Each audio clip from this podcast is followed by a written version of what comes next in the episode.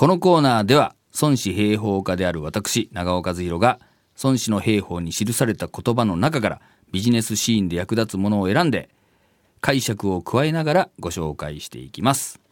もう5月も半ばになりまして本来なら新入社員の方も研修を終えて外に飛び出す時期なんでしょうが、うん、今年は何もかもが異例になってしまっています。新聞記事などでも新人研修に企業が試行錯誤して取り組んでいる様子っていうのを読みました。なるほど。どんな試行錯誤がありましたかね、そうですね。あの座学はテレビ会議やネット配信で行うなどまた対面が必要な場合は参加人数を分けたり時間をこう短くしたりですね。はいはいまあ大体そうですねあとは現場職の研修を午前と午後に分割したりするところなどもあるということなんですね。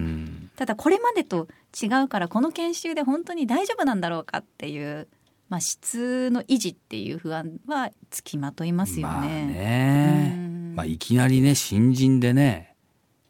自宅待機とかなったらねちょっとねまあ喜んでるやつもいるとは思うけどそうですね。なんか不安になる人もいるんじゃないですかね。うん、まあ、企業側もそうでしょうしね。今お話しいただいたように、この本当に自分これで現場に出て大丈夫なのかなって社員の方も思うでしょうしね。そうですよね、はい。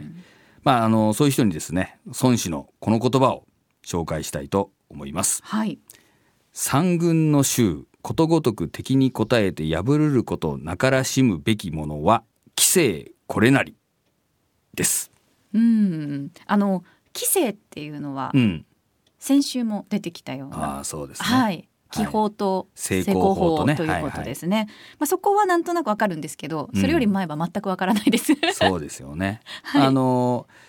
まあ、三軍っていうのは全軍のことを言ってるんですけども、まあ、全ての兵がですね、まあ、敵がですねどういうこう攻め方をしてきてもですねあのきちんと対応ができるのはなぜかというと、うん、その気と性ですね。この気法と正法の使い分けがうまくできるからなんだと。いう教えになります。改めてこの気法と正法っていうのそれぞれどういうものなんでしょうか？まああのどういうものかが決まってないから気法なんだけどまず成功法が定石っていうかね、うん、えー、があってまあそれがまずきちんとできていると。でそこでですね次にそれを崩したこう気泡というかね、うん、があるわけですよ。で気泡にこういうのがあるよっていうのがまた定番になっちゃうと 今度それがまた成功法になっちゃってまたそこを崩すと新たな気泡が生まれると、うん、まあ、こういう感じになりますね。うん。じゃああの新入社員にとってのこの成功法っていうのはどういうことなんですかね？まあほうれん草ですね。あ本当に基本？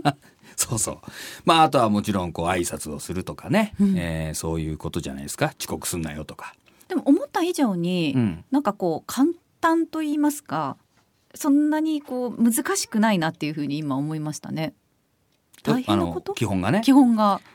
まああのやるやる人っていうかできる人にとってはもう当たり前なことなんだけど、えー、やっぱそれは苦手な人がねやっぱいるんですよね。はい、そっか。でも会社側としては、うん、まあそういったところをしっかり教え込みたいっていうそのための新人研修、ね、はい、やっぱそこをやっぱりきちんとやってまあもちろんマナーを教えるとかいろいろあるんだけど、うん、あのまあ、そんなことをそれこそねそのうちやってるうちに覚えるようなことなんだけど、うん、やっぱり報告連絡相談はやっぱりやってくれないとやっぱりこう重大な事故とかね、はい、ミスが起こったりした時にも困るし、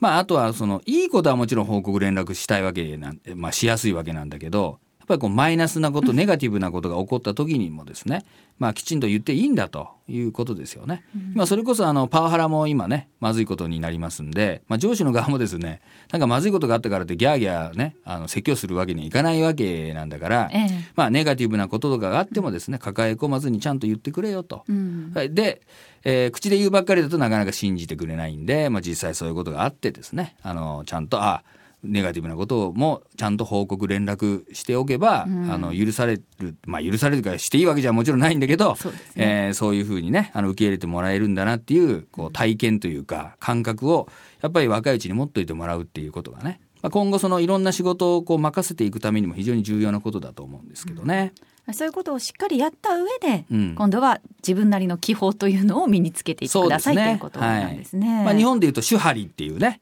あの脳の言葉がありますよね。えー、やっぱりきちんと基本を守ると。でそれを破ることによってですね、うん、えー、次のステップに行ってで最終的にはその師匠とかねお手本からこう離れていくっていうね、うん、首都羽鳥というやつですね、まあ、ようなものもありますんで、まあ、そのためにもですねまずは基本というか成功法をきちんと覚えるっていうのをやっぱり新人の皆さんにはですね徹底してもらいたいですね。うん